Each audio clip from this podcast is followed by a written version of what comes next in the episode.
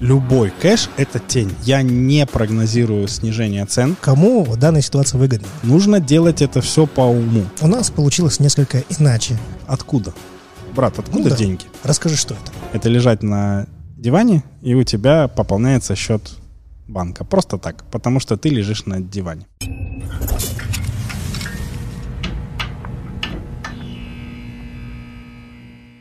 Друзья, всем здравствуйте.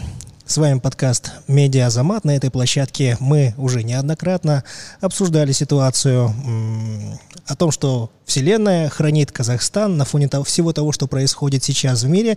В Казахстане тфай-тфай, все спокойно. Мы избежали продовольственного кризиса серьезного, у нас нет войны, но в наших Палестинах есть и свои минусы. Один из основных – это цены растут, а дохода населения, к сожалению, нет. И вот сегодня эту тему, а также все, что вокруг и около данной темы, мы обсудим с гостем студии. Сегодня с нами Андрей Чеботарев, главный редактор телеграм-канала Файненс KZ, финансовый аналитик, экономист. Добро пожаловать, Андрей. Привет. Андрей, собственно, лейтмотив таков, да? Все дорожает. И будет дорожать дальше. На этом беседу можно заканчивать. Все, спасибо. Я предупреждал об этом и до войны, но оно должно было дорожать дальше. Война подстегнула рост сильнее. Во всем мире рушатся и логистические цепочки. Это когда товары легко проникали из страны в страну. А теперь из-за того, что кто-то не может торговать с Россией, кто-то не хочет торговать с Россией, а еще это транзитный путь очень большой. Да? Россия большая страна на глобусе, поэтому транзитные цепочки рвутся. Товары не могут доставляться на рынок, они скапливаются у производителя. И их не хватает на рынках сбыта. Когда товара не хватает на рынках сбыта, цена на него обычно растет. Давай по порядку, Андрей. Начнем с рынка недвижимости. Многих сейчас волнует вопрос, будет ли дорожать стоимость квадратного метра в Астане, в частности, в Алматы, или же все-таки правительство найдет какие-то инструменты, которые позволят сделать жилье доступнее. Правительство прекрасно нашло инструменты и сделало жилье более дорогим. То есть все, что мы видим, по сути, рост цен, он на 2/3 связан именно с инструментами правительства. Я не прогнозирую снижение цен, падения цен не будет. Сейчас рынок немного замер, и цены не будут расти такими высокими темпами. По моим прогнозам, я их еще зимой давал, где-то сейчас они уже начали сбываться, цены на недвижку будут расти общими темпами с инфляцией. То есть где-то около 1-1,5% в месяц. Из-за чего растут цены? Есть естественный спрос, это то, что нельзя контролировать в Казахстане, это у нас очень низкая урбанизация. У нас урбанизация 57%, то есть 57% казахстанцев живут в крупных городах. А во всем мире в среднем это 68-72% живут в городах. В селах живет меньше. Естественно, у нас этот процесс идет. Люди едут в город, потому что здесь есть перспективы, работа, образование. То есть есть сервис и есть будущее. И этот процесс будет продолжаться. Естественно, люди едут, им где-то надо жить, они снимают, покупают. Это спрос, это естественный спрос. А дальше начинается самое интересное. Это неестественный спрос. Неестественный спрос у нас подкреплен льготной ипотекой. Июнь 2020 года половина страны получает 42 500, то есть не работают и не имеют дохода. При этом у нас ипотечный бум. Ипотека в июне 2020 года прибавила около 20% общий портфель. Объясняется это очень просто. Инфляция у нас 14,5 сейчас, а ипотека у нас 7. Государство дало возможность купить льготные квадратные метры по льготным программам всем, кому можно. Потом государство еще раз дало пенсионные деньги тем, кому, по сути, они были не нужны для покупки квартир. И это все подняло цену. И третий неестественный спрос. Он такой немного скрыт, но он есть. Так. Представьте себе, что у вас есть сумка денег. Классно. Каждую ночь снится практически. Вы с ней приходите в банк, говорите, хочу положить на счет. Знаете, что вас банк спросит в самую первую очередь? Откуда?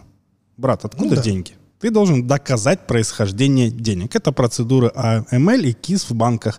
Антиотмывочные, анти там вот такие вот все. Если вы приходите в стройкомпанию и говорите, я хочу оплатить безналом, они говорят, давай нал, потому что безнал это плюс 2-3% еще и так далее. Стройкомпания не спрашивает, откуда деньги. Им не надо спрашивать. Поэтому квартиры – это идеальный способ обнала денег. Вот оно. Вот ты приходишь, покупаешь квартиру, этаж, подъезд, год ждешь, продаешь, еще за этот год ее можно сдавать, и это тоже белый доход. Берешь эту же сумку денег, несешь в банк и говоришь, вот я продал квартиру. Все.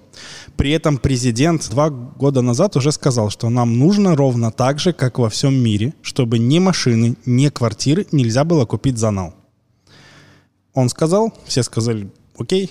И ничего не изменилось. По моим ощущениям, если убрать теневую составляющую из недвижки, то можно добиться легкого снижения цен, потому что теневой сектор у нас это 40% экономики. Где-то, наверное, ну, по моим оценкам, около 25-30% спроса на квадраты – это именно теневой сектор. Мне понятно. Но давай для зрителей расшифруем, кому данная ситуация выгодна. Тем, кто зарабатывает серый нал, коррупционеры. Достаточно вспомнить, как Алматы и Астана переходили с кэша в автобусах на карты. Сколько было воя, сколько было негатива, потому что кэш – это всегда тень.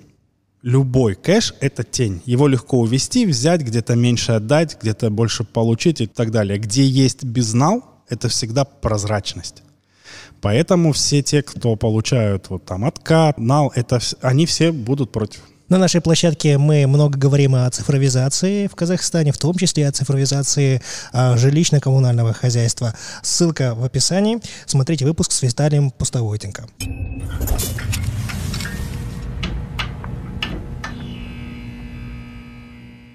Идем дальше. От недвижимости перейдем к льготному автокредитованию. Вот сейчас я читаю ленту Фейсбука и много вижу жалоб о том, что многих минуло. Это такая добрая воля государства, да, будем так говорить. И автомобили остались только в мечтах. Что происходит? Так денег мало. Там всего 100 ярдов было. Как бы изначально было ясно, что их не хватит. И их должно было хватить до конца лета. Их не хватило даже до 1 августа, кажется. Где-то к 1 августа уже было почти все полностью весь лимит израсходован, при этом они начали не 1 мая, как обещали, а 17 мая. Реально денег просто очень мало было. Ну, как бы это было ясно на самом деле, потому что, во-первых, кинули тех, кто стоял в старой очереди. Была же, эта же программа, на самом деле, она не новая, она уже была. И люди уже стояли в очереди, ждали, когда дали новый транш, все сказали, все, старые очереди пока, вот здесь новые. И дальше началась сказка. Кто-то принимал. Я знаю людей, которые реально ходили, оббивали ногами салоны, и им реально давали как-то в обход очереди еще что-то. То есть не просто даже... Мне он честно сказал, чувак, что я как бы денег не давал, я просто ходил каждый день и ныл, хочу машину. Они поняли, что, ну, чувак реально хочет машину, давайте ему дадим. Я знаю вообще эпик случай, когда в самом начале этой программы случился казус между банками и Фондом развития промышленности, который ведет оператор этой программы. Они поздно исключили из программы Кио-Рио. Она почему-то теперь не участвует, мы ее перестали производить. Ну, это их проблема уже, неважно. Один из банков успел выдать гарантийное письмо на то, что он купит эту машину. Чувак, клиент, мне писал он поехал в спеццон, он купил машину, заключил договор, получил номер, а дальше банк сказал, ой, простите, а гарантийное письмо больше не работает. Так, вам нечего делать, я машину уже купил, она на руках, я за нее не могу внести деньги. Я попинал банк, насколько я знаю, банк пошел исключительно ему лично навстречу, но на местах поведение было очень странно. Он мне реально показывал скрины чата с менеджером банка, в котором менеджер банка удалял свои сообщения прямо при мне, то есть вот они исчезали. А это было ясно изначально, денег мало. Денег надо было выделять больше, потому что было две проблемы. На момент старта у нас не было машин, потому что как бы спрос есть. Мы не производим. Ну, мы их производим, но мы... Собираем. Собираем, окей, мы их делаем. Будем так говорить, чтобы никто не обиделся. Их достаточное количество есть, но они продаются и так. И внутри они хорошо продавались, и те же россияне к маю уже готовы были покупать все, что угодно. Я знаю, что они приезжали в Кустанай, в Уральск, и в Петропавловск, и во всех салонах, где только хоть что-то было, они это покупали, потому что к тому времени было понятно, что в России как бы нормальных машин нет и не будет. Да, поставлять им наши машины как страна мы не можем, потому что санкции, но сами они могут приехать купить. Поэтому это такая была очень странная акция, в том смысле, что автопроизводителей, автосборщиков, автоделателей не надо было поддерживать особо, потому что они и так прекрасно продавали все. В итоге на старте программы был дефицит машин, когда наконец-таки они дали весь этот поток машин, смогли их отдать людям, кончились деньги. Теперь надо... То есть те, кто будут ждать, если они не выделят новый транш, будет револьверная схема. Это, то есть те деньги, которые будут платить те, кто уже взял, с них будут давать новые кредиты. Но это очень медленно. Это очень долгий процесс. Потому что пока те заплатят, да. Пока эти поймут, что их очередь подошла. Писал ФРП, это около, я сейчас не буду врать, можно поискать, но это около десятков машин в месяц всего. Маловато будет. А очереди у нас тысячи там стоят людей. Ну, потому что я прекрасно их понимаю. Машина по 4% это сказка. Давай резюмируем. Когда государство говорит, когда государство демонстрирует свою заботу о гражданах, включая какие-то льготные инструменты и так далее, это хорошо или плохо? Это хорошо. Но, как и любая забота, все, кто родители нас слушают, они знают, что есть такое понятие гиперопека. Когда тебя слишком много, или когда ты настолько сильно опекаешь, что, например, конфеты, только конфеты есть, пусть есть конфеты. Потом у ребенка будут зубы болеть, пофиг, сейчас же я самый классный родитель. Вот так и здесь. Нужно делать это все по уму. Если вернуться на шаг назад к жилью, то есть хорошие примеры. У нас очень любят город Сингапур. Вот там действительно 96% людей живет в своем жилье. Класс. 84 из них живет в социальном жилье, то есть построенном нашими аналогами, там, как Отбасы банк, как казахстанская жилищная компания, то же самое. Но есть несколько «но». Первое. Это жилье они покупают на праве аренды на 99 лет. Он его не может продать, он его не может отдать по наследству, он не может купить еще одну квартиру и сдавать ее. Второе. Он ее не может продать на общем рынке. Жилье, полученное по этой программе, он должен в нем прожить от 1 до 7 лет, в зависимости от того, какую он там программу взял. И только после этого он может ее продать такому же льготнику, как он, по заранее определенным ставкам удорожания, удешевления. То есть рынок не греется. Рынок не греется. Называется стерилизация льгот. То есть когда льготы полученные не распространяются на весь остальной рынок. У нас получилось несколько иначе. Кстати, я часто поднимаю этот вопрос. Просто мы закладываем сами себе этим льготным жильем еще одну очень большую боль. Мы строим, у нас есть хорошая программа, называется она «Шанырак». Реально адресная, квартиры тем, кому надо, не спорю. Но мы по ним строим отдельные ЖК и селим в них исключительно многодетных, малообеспеченных и остальных подпадающих под программу. Мне кажется, это плохая идея селить весь дом многодетными. Мы получим гетто через несколько лет. В том же Сингапуре они соблюдают квотность по национальному признаку, по достатку, по полу, по очень многим вещам. Квотность, чтобы дома не превращались в гетто, чтобы дома не превращались в непонятно что. Они проходили этот боль, у них это было, у них эта программа работает дольше, у них были мононациональные анклавы, и они поняли, что это криминал, и очень быстро ввели эти квоты. Поэтому я советую очень сильно тем, кто пишет следующие программы, думать о том, как соблюдать квотность у нас. Потому что мы строим очень много и селим очень много. Реально есть адресных программ, но мы рискуем получить плохие дома. Так что, уважаемые люди в правительстве, авторы государственных программ, обратите внимание, примите к сведению. Я думаю, эти рекомендации не будут лишними.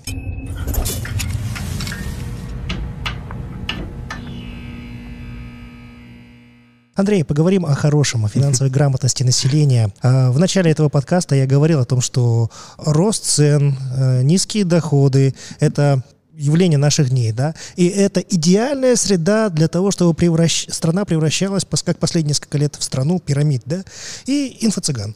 Да. Это происходит сейчас на наших глазах, то там, то тут возникают разного рода активности, которые позже оформляются в криминальную сводку. Мы получаем недовольных граждан, которые в очередной раз пытались получить бесплатно сыр в мышеловке.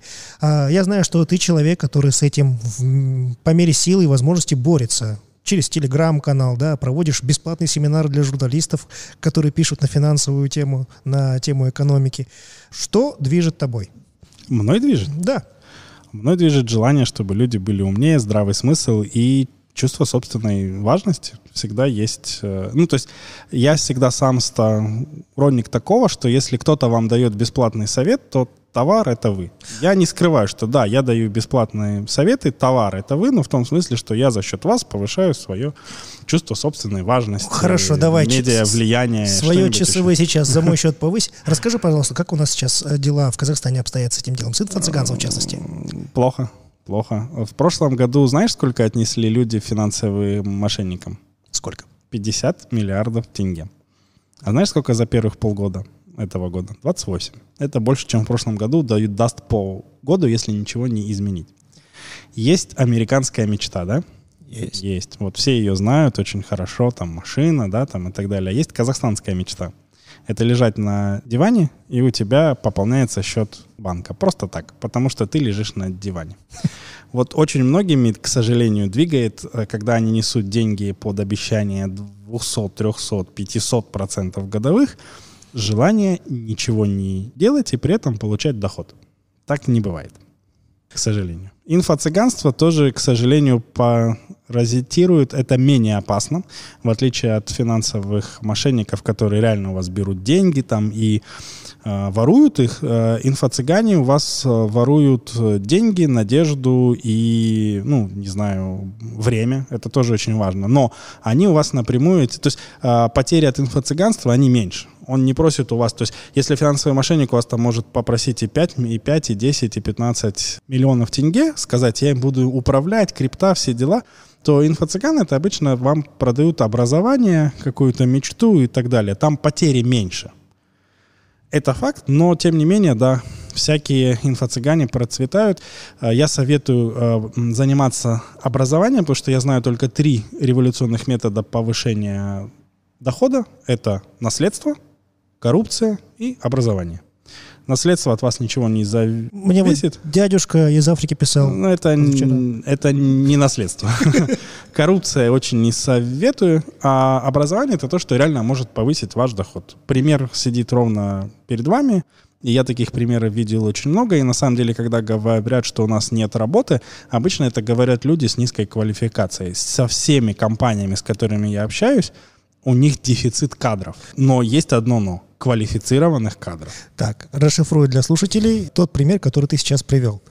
Как лично на тебя повлияло стремление образовываться? Очень просто. Я же не финансист по образованию. Вот. Этот ключевой момент. Надо было в начале программы об этом сказать. Очень многие коллеги с рынка из-за этого на меня обижаются, потому что я самозванец, выскочка и так далее. Я не скрываю. Да, я самозванец и выскочка. У меня 2 высших образования. Я бакалавр прикладной математики и бакалавр русского языка и литературы. Я всю жизнь занимался либо журналистикой, либо контент-менеджментом. И дошел до, я могу считаться, медиа-менеджером и был хорошим коммуникационщиком. То есть я пиар-менеджер, занимаюсь коммуникациями, как правильно общаться, открыто и так далее.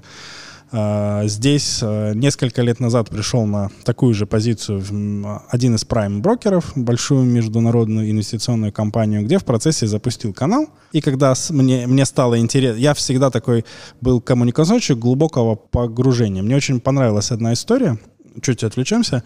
Девочка из Польши рассказывала, она последние годы была маркетинг-директором Expedia. Это огромный сайт английский, который продает билеты. Она рассказывала, как она приехала в Лондон, где она работала и как. И меня поразила ее история в чем? Она устроилась в автосалон, И она сказала, я пошла во все клубы этой марки, стала смотреть, где они тусуются. Я завела блог, как будто у меня есть машина этой марки, и поняла все о том, где эти люди общаются и как. Информация сама находила ее. Да. Я всегда, вот меня эта история поразила, я всегда был таким коммуникационщиком глубокого погружения. И, собственно, я настолько глубоко погрузился в финансы в свое время, получив еще одно образование высшей школы экономики, что теперь я вот стал финансовым аналитиком. Сейчас у тебя телеграм-канал, 50 тысяч подписчиков, да, по-моему, да? Да. Да, друзья, телеграм-канал Андрея, ссылка будет в описании. Подписывайтесь, много ценной и полезной информации, а также есть закрытый клуб инвесторов. Да. Расскажи, что это? Это клуб инвесторов, где мы собираемся, обсуждаем вопросы, там, как ведет себя тенге, почему, куда инвестировать. Я приглашаю гостей. У нас был гость о крипте, рассказывал. У нас будет в ближайшее время гость трейдер, который... Это просто желание, это именно такой спикинг-клуб, но о инвестициях. То есть у нас нет как бы закрепленной темы, у нас нет там скучных спичей, мы приходим и общаемся о том, как там себя ведет доллар, рецессия, что будет, недвижка, вот все что угодно, от самых простых вопросов до самых сложных, как налог платить, надо ли платить или нет, скрипты надо или не надо, вот все такие вещи. Подожди, передо мной сейчас сидит воин добра и света, который на нормальном человеческом языке в закрытом клубе рассказывает обычным казахстанцам вот эти все вещи? Да, а почему нет? ЧСВ, опять же, это мои подписчики, они дальше пойдут, принесут и принесут. Чем ты отличаешься от инфо-цыган тогда? А я не продаю ничего, ни в коем случае я не даю советов об инвестициях. Я не хочу превращаться в инфо-цыган. Да, я могу запустить курс об инвестициях, но я не хочу. Это не мое. Более того, я не отвечаю никогда, если кто-то там читает Инстаграм. У меня регулярно есть там стыдная среда, финансовый субботник. Это дни, когда я отвечаю на любые вопросы по финансам и экономике. Очень часто спрашивают там, а что будет с акциями Tesla? А что будет там? А в это вложить или нет? Бесплатный совет превращает вас в товар. Такие советы должен давать исключительно оплаченный аналитик с ответственностью за свои советы. Я в Инстаграме никакой ответственности за них не несу и не хочу нести. Поэтому мое дело научить людей думать, у кого они спрашивают советы и как. Они просто ответят там тупо, что я считаю, акции Tesla будут расти или нет. Это не то. Завтра здесь, на нашей площадке, пройдет твой семинар, бесплатный, подчеркну, для журналистов, для всех желающих, да? Да. Почему журналисты? Потому что они несут свет, а иногда бред в массы. Недавно был прям очень грустный пример. Один из порталов взял интервью у компании, которая прям финансовые мошенники. Они продают акции, канадская компания, на них уже писала МФЦА, жалобы и так далее. При этом они у них берут интервью о том, как надо вкладывать, куда и что. Очень грустно смотреть на такое. Плюс я как эксперт регулярно общаюсь с журналистами, и, если честно, иногда грустно, больно и страшно от тех вопросов, которые они задают, и от понимания системы. Ну, то есть экономика и финансы — это достаточно сложные вещи, а у журналистов... Я сам был журналистом. Журналист — это профессиональный дилетант. Он должен разбираться во всем по чуть-чуть или знать, где искать. Вот я просто обучаю, где искать. Еще отчасти, я вот признаюсь, если честно, я не могу... Вот у меня закрытый канал есть, да? Я не буду за него брать деньги, хотя очень многие говорят, надо закрытый канал деньги. Есть такая вещь, называется синдром самозванца. Я очень завидую людям, у которого его нет. Вот у инфо-цыгана его нет. Я не могу. Андрей, но по сути ты сейчас выполняешь работу какого-либо финансового института, который, по идее, должен быть заинтересован, чтобы были журналисты, грамотно пишущие на тему финансов и экономики. К сожалению, все финансовые институты у нас так или иначе заангажированы. По идее, это должна быть заинтересовано агентство по развитию и регулированию финансового рынка, то есть регулятор, Нацбанк, агентство или МФЦА. И как дела обстоят? У них есть какие-то бюджеты, программы, они что-то делают сами, но я не работаю с государством, не хочу брать у него деньги. А я скажу больше, я результата просто не вижу этой работы, поэтому... И мне с ними работать еще дальше. Да, поэтому Андрей ничего такого не говорил, мы это вырежем потом. Хорошо. Андрей, давай поговорим о том, что сейчас происходит в мире. Я знаю, что в 2014 году, да, ты приехал из Крыма. Нет, я приехал из Москвы, но вообще я родом из Крыма, да. Расскажи вот твое личное отношение к ситуации, которая сейчас разворачивается. Это очень плохо. Ну, то есть все, что происходит, это очень плохо. Это агрессивная война, захватническая, которая не должна была быть, не должна быть сейчас, и за которую, к сожалению, ну, наверное, поколение или даже два поколения россиян будут расплачиваться. И россиян и русских, которые не имеют отношения к ней, которые ее осуждают, все равно будут страдать, потому что такого быть не должно. Ты укоренился в Казахстане? Да. У меня дети казахстанцы. Даже казахи там в паспорте. Так, просто такая немного... Здесь кто в Казахстане живет, он почему-то думает, что во всех остальных документах мира тоже есть графа национальность. Так я скажу, что вообще в мире почти нигде нет такой графы. С 91-го года ни в одних документах ни у Украины, ни в России нет графы национальность. Поэтому, когда выписывали свидетельство о рождении, то у детей стоит мама казашка, а папа прочерк. Поэтому, как бы, я говорю, ну, они либо прочерк, либо казахи. Поэтому вот они в паспорте казахи. Ты уже почти, что вот многодетный папа, 3 детей, да, у тебя? Ну, по украинским законам я многодетный, да. Серьезно? Там 3, и это многодетная семья. Каким ты видишь будущее своих детей? Что ты для этого сейчас делаешь? Я стараюсь им привить желание... наслаждаться жизнью, учиться. Не надо заучивать там слова какие-то английские. Самое главное в нашем мире сейчас это отчасти это soft skill и умение искать информацию. Самое главное, что я им прививаю, это, ну, наверное, любовь к жизни, к тому, что они делают, должно приносить им удовольствие. Поэтому у меня там есть свой план, например, я вожу их во все разные секции, все что угодно, не просто куда там я хочу, куда хотели мои родители, не дошли, потому что, ну, мы все так, если, да, признаться честно. Я лично на себе знаю, что вот часть моих каких-то детских секций, каких-то увлечений, это то, что хотела мама, но ей запрещали, поэтому она вот, ну, я не была счастлива, а ты вот будешь счастлив. Я стараюсь этого избежать, поэтому дети ходят туда, куда они хотят. То есть, если он говорит, я не хочу больше ходить, я говорю, ну окей, хорошо, будем в другое место ходить. Ты уже давно, что называется, живешь в Казахстане, и это подводит нас к следующему вопросу. Я его задаю всем участникам наших встреч, всем тем, кто приходит в эту студию.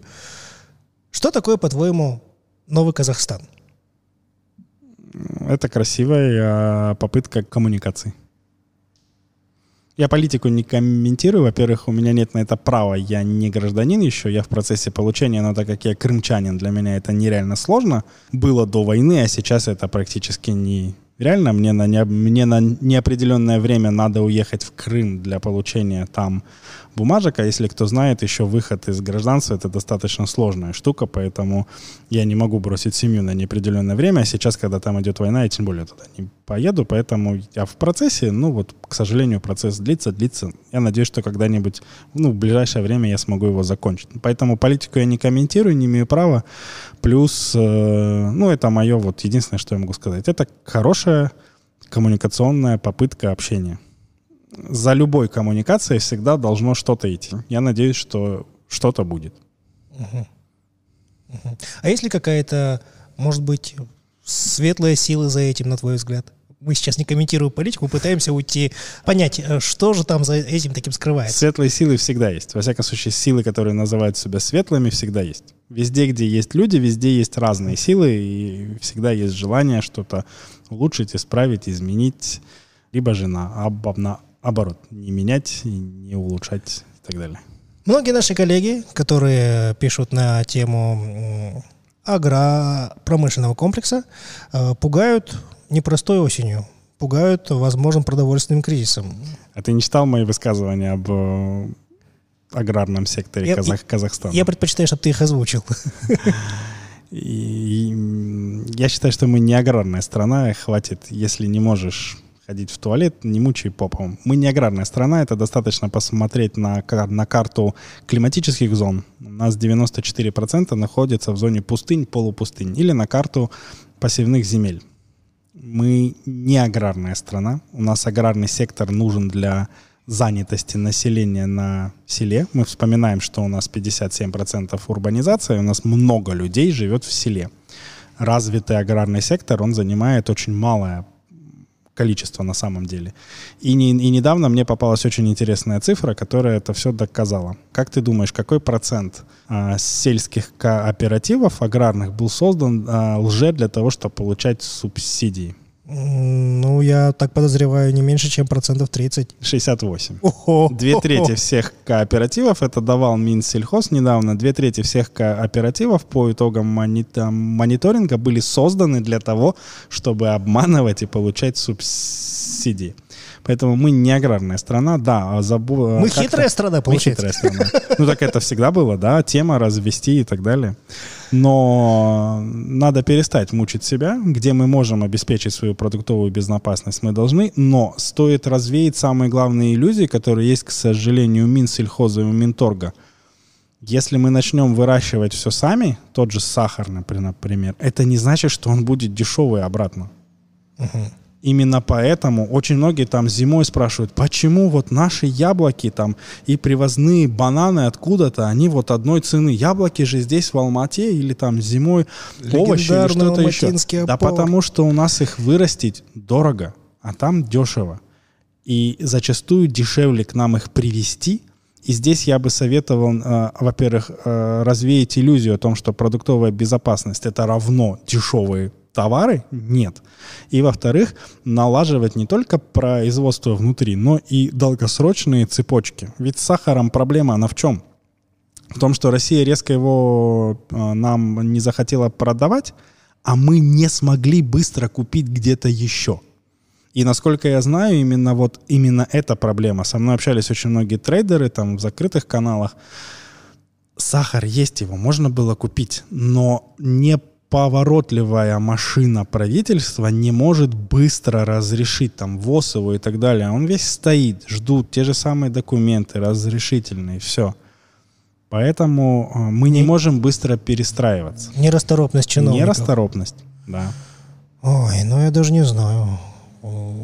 Господин Смаилов, вы там их уж как-то замотивируйте, чтобы они работали лучше, быстрее, выше, сильнее, потому что все-таки...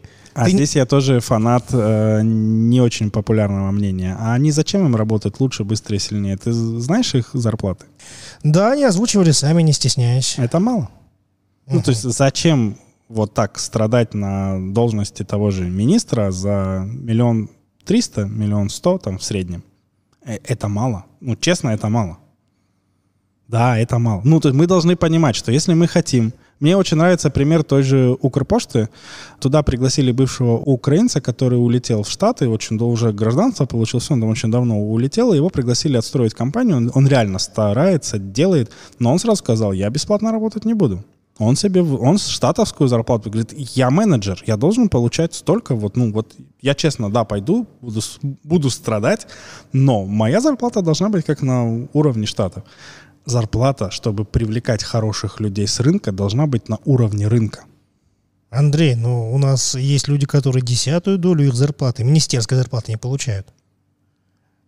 Это разве не показатель того, что эти самые министры плохо работают? Нет. Министр не платит зарплаты тем, кто... А в твоих зарплатах должен думать ты сам. Но я же говорю, я фанат не очень популярной точки зрения. Тебе никто ничего не должен. Я очень сильно сомневаюсь, что если этим ребятам платить больше, они будут работать лучше. Да, потому что они пришли на готовые работать меньше. Платить нужно ребятам с реального сектора, с рынка, которые боятся госслужбы, потому что нафиг надо. Во-первых, маленькая зарплата, 2, большая ответственность, 3. Посмотри, они работают круглые сутки. Да, КПД их работы может невысок, но выкладываться там надо очень сильно. Я общаюсь с одним человеком, который был достаточно большим чиновником и недавно перешел в частный сектор. Он говорит, я в шоке, у меня в субботу телефон молчит. Потому что суббота — выходной день, говорю. Он говорит, да, но так никогда не было. Всегда какие-то есть проблемы. И зарплата больше, да? И зарплата больше. Он говорит, человек, я говорю, если тебе обратно предложат. Не-не-не, спасибо, все. Я все понял. Поэтому я считаю, что зарплата должна быть конкурентной, чтобы приходили люди. Простой пример. Я работал в компании Яндекс, И она брала, да, у них была зарплата по нижнему грейду рынка. То есть если ты хотел больше денег, ты шел в аутсорс, пахал на неизвестную компанию, но получал много денег. Либо шел в Яндекс и брал просто, опять же, чувством собственной важности. Это компания, это красивый офис, это забота о сотрудниках. Нужно что-то еще. Вот. У нас как бы очень мало чего-то еще. Да, поэтому, чаще всего. Да, только ты сам себе создаешь такие условия, и все. Поэтому здесь замкнутый круг. Хорошо. Я надеюсь, что когда-нибудь придут люди, которые готовы показать себя высококлассными менеджерами, и, возможно, им поднимут зарплату. А пока что... Но прикол в том, что, смотри, в КТЖ дочка есть пассажирские перевозки. Туда же пришел из Deutsche Bahn чувак. Но одного мало. Один министр ничего не может поменять. Есть очень хороший пример, я знаком с этим человеком. После Майдана в Киеве одного из министров назначили прямо на Майдане, тогда это было модно. То есть это значит, что он пользовался супернародной поддержкой. Он был реально эксперт, очень классный чувак. Знаешь, сколько месяцев он был министром экономики? Сколько? 5. Он сказал, идите в жопу. Вы не, ну, то есть один человек при желании даже всем поменять систему не может. Это очень сложно. Поэтому менять надо либо всю вертикаль, либо реально рушить и делать рядом новое. Не в плане революции, а в плане того, что вот системы так работают, они закостенелые. Мы все так, смотри, если кто-то не верит в это, просто вспомните, когда ваше любимое приложение или сайт нечаянно вдруг обновлялось. Дизайн. И вы такие, херня, как этим пользоваться? Где? Что? Верните мне старое. В жизни так же у всех. Все хотят работать по-привычному, никто не хочет меняться. Наверное, надо было весь Deutsche Bank взять или хотя бы в верхушку топов, да, тогда бы, может быть, было. Но одного не хватит. Это печально, потому что на всех остальных, наверное, денег нет у нас. Деньги есть. У нас 51% бюджета — это социальные выплаты, и мы их повышаем постоянно. Это, кстати, один из больных тем, которые правительство... Почему, я считаю, люди не верят власти там, и когда власть говорит, не берите кредиты, живите по средствам. Да, они часто так стали говорить в последнее время. А теперь вспомним то, что я вот колю в ответах. Да? Доходы бюджета у нас знаешь какие? 10 триллионов тенге, а расходы знаешь какие? 18. Мы живем не по средствам, как страна. Нормально. У нас тотальный и давно идущий дефицит бюджета. Мы зарабатываем меньше, чем тратим. Мы берем из тумбочки под названием Нацфонд. Наша нефть. При этом мы еще там и по ходу сами себя обманываем, потому что мы в 2010 году ввели экспортную таможенную пошлину. То есть если до этого все доходы от нефти реально шли в Нацфонд, то теперь мы часть берем из Нацфонда, а часть берем напрямую от продажи нефти. Это так называемая экспортная таможенная пошлина. Слушай, я думал, это так только у меня, оказывается, все правительство так живет. Вот поэтому люди и продолжают жить, как они считают нужным, потому что одно дело говорить, а другое дело делать. Я считаю, что вот наступит, наверное, новый Казахстан тогда, когда хотя бы нам объявят, когда будет профицитный бюджет. Вдвойне больно, кстати, вот возвращаясь к Крыму и России, вдвойне больно смотреть на Россию, потому что к марту 2020 года Россия подошла с очень хорошей экономикой. У них был профицитный бюджет уже второй год, они научились жить по средствам. У них была 2% инфляция, практически там 2,3% было, и базовая ставка была 4,25%. А потом они все сами себе похерили. Обидно. А мы так и не пришли к этому бюджету и к таким показателям. Война, что называется, многое списывает, много рушит. Да, на нее много все списать. Байден всю инфляцию на нее списывает очень прекрасно. Расскажи о своем пути в журналистику. Это очень смешно. Да? Интересно будет узнать. Я на Мехмате оказался потому, что родители сказали, кем ты будешь, учителем русского языка в школе? А я всегда любил писать. Я там в школе стихи писал, на литстудию ходил. Такой очень романтичный мальчик. Вот. И кем ты будешь? Учителем русского языка в школе? Иди на Мехмат. Будешь как папа программистом. Я пошел на Мехмат. Потом, правда, я все равно пошел на Филфак, вторую. И в процессе где-то я завел блог, один из первых. Тогда еще был ЖЖ такой, LiveJournal. Сейчас многие вообще там, я говорю, какой ЖЖ? Что за ЖЖ, короче? Мой блог в свое время входил в топ-100 блогов Рунета по ЖЖ. Тогда было блогеров очень мало. И где-то в процессе я, значит, там вернулся домой, в Крым, к родителям. И у меня был в ЖЖ знакомая, она журналиста местной газеты была. Она говорит: будешь нам помогать по субботам и воскресеньям писать, когда никто не хочет ходить вот писать. Вот ты же умеешь писать? А я как бы, ну, писать-то я умею. Но я там рассказы писал, роман начинал писать. Ну, как бы статьи никогда не писал. Она говорит: ну, хорошо, вот пойдешь суббота-воскресенье, там, я как сейчас помню, у меня первая моя статья была, гонки были в Крыму. И меня вез туда командир, вот это не анекдот, это правда, командир роты с фамилией Козлов. Командир роты Козлов. Вот. Я написал какую-то статью, что-то там такое вообще не умел писать. И тут понедельник, день верстки. Кто работал в печатных изданиях, знает, что такой день верстки. Это такой локальный ад.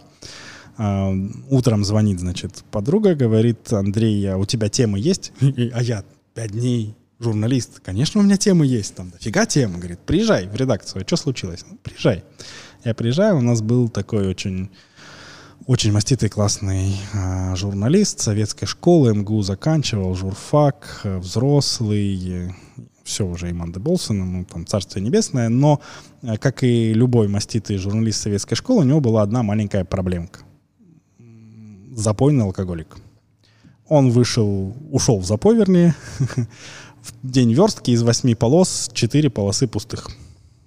Все, что есть в интернете о нашем городе, есть из нашей газеты. Поэтому мы до 5 утра пишем номер, все 4 полосы.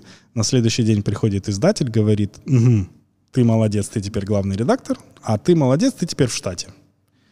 И я с одним неделям опыта работы оказался в штате газеты, где меня вот реально учили писать. Там вот так я эти газеты где-то долго хранил, потому что все остальные уже не хранил, а здесь там типа вот так я так научился прямую речь писать, вот так я научился заголовки писать и так далее. География твоей жизни достаточно широкая. Если я, допустим, родился в Казахстане, вырос в Казахстане, продолжаю оставаться в Казахстане, то ты вырос в Крыму. Учился в Харькове, работал в Киеве, жил в Днепре, в Москве и теперь вот в Астане, в Алмате. Я вообще, кстати, считаю, что у нас нехватка внутреннего патриотизма именно из-за того, что мы боимся даже внутри страны переезжать. Мне очень нравятся в этом смысле американцы, которые готовы, там, они получили работу в другом городе, все, семья, поехали, мы теперь живем там. Следующая работа, мы теперь живем там. Таким образом, они лучше знакомятся внутри страны. Внутренняя миграция — это те нити, которые сшивают нас, потому что мы вот здесь сидим, там южане, западники, там они сами, и мы, получается, у нас как бы вроде Казахстан, но вроде внутри все разные. И в Украине, и в России ровно те же проблемы на самом деле. Если внутри страны люди будут гораздо легче сниматься с места и переезжать в новый город, то и внутренний патриотизм будет лучше. И вот эти нити будут сшивать нас лучше. Поэтому, да, я всегда был легкий на подъем. Вот. Казахстан в твоей жизни? Все теперь. Это все в моей жизни. Теперь ты казах? Да. У меня холодильник с конем. Я первый год, когда... Каждый год у меня есть перформанс. Я в Фейсбуке выкладываю, как мы выбираем лошадку. У меня в Фейсбуке много осталось друзей там, из прошлой жизни, да. И я самый первый год, когда мы приехали на ферму здесь рядом с Астаной, я сфоткал загон, типа написал: выбираем лошадку. И у меня бывшая одноклассница написала: ой, как классно, что вы с ней будете делать? И я был занят уже, а кто-то из друзей уже местных написал всю правду, что мы с ней будем делать. Одноклассница меня забанила. Не простили. Кстати, да, с кониной это очень смешная история. Мы приезжали сюда большой командой делать там стартап-акселерацию, и все такие, типа, кто приезжал, такие: нет, лошадка, друг, мы есть не будем, лошадка нет. И мы работали, да, по 16 часов, нас кормили специально, там, столовка в ВУЗе, в Алматы, и как-то я выхожу на обед, они уже все сидят и солянку кушают, такие, типа, ты как вкусно, и кто-то там берет за добавку, идет, там, да, такая на стойке была большая казашка такая, ой, она как детки наши относилась к нам, говорит: вкусно, понравилось, да, вчера свежую конинку привезли, вот так вкусно, и все такие за столом, типа... Чё? Как конинка, типа? Мы ж не хотели есть. А, ну ладно. Ну, я тоже подписан на тебя. Я вижу, ты регулярно выкладываешь такой образцовый бешбармак, который, наверное, не у каждого казаха дома есть. Ну, это не все наши, это вот семья. Сейчас мы приехали, собственно, из Алматы в Астану на целый месяц, потому что у нас у младшей сестренки свадьба, у нас уже Саргасалу прошло, сейчас Кудалык будет, потом Узату, и в конце августа свадьба. Вот мы весь месяц, вот будет еще больше фоток Беша. Еще один повод посмотреть этот подкаст с участием Андрея, потому что Андрей не просто финансовый аналитик, он еще и казахский кьюбала. Да. Поэтому прошу любить и жаловать. Это, кстати, полезная тема, если Крым и кьюбала — это то, что помогает заболтать гайцов или где-нибудь еще. Там у меня были одно время из-за того, что мне на въезде в страну сказали одно, а реально по закону было другое, я попал на то, что у меня не было регистрации, я пошел ее делать, и миграционщик такой: «О, ты ж кьюбала, все, давайте так всех худеть, сейчас мы тебе все сделаем, не волнуйся, все будет классно, давай, вот тебе мой телефон». Деньги он, правда, тоже взял, но... Не будем о грустном, Андрей. Нормально как бы, ну... Сколько лет-то прошло уже? С того периода. Много? Ну вот, видишь, значит, много что изменилось. Мы новый Казахстан строим, у нас сейчас без этого. Что ж, дружище, спасибо, что пришел. Друзья, на самом деле, я очень рекомендую телеграм-канал Андрея Чеботарева, Файненс KZ. Это то, как Казахстан тратит, экономит и зарабатывает деньги. Ну, а здесь, на Медиа Азамат, мы обсуждаем все то, что...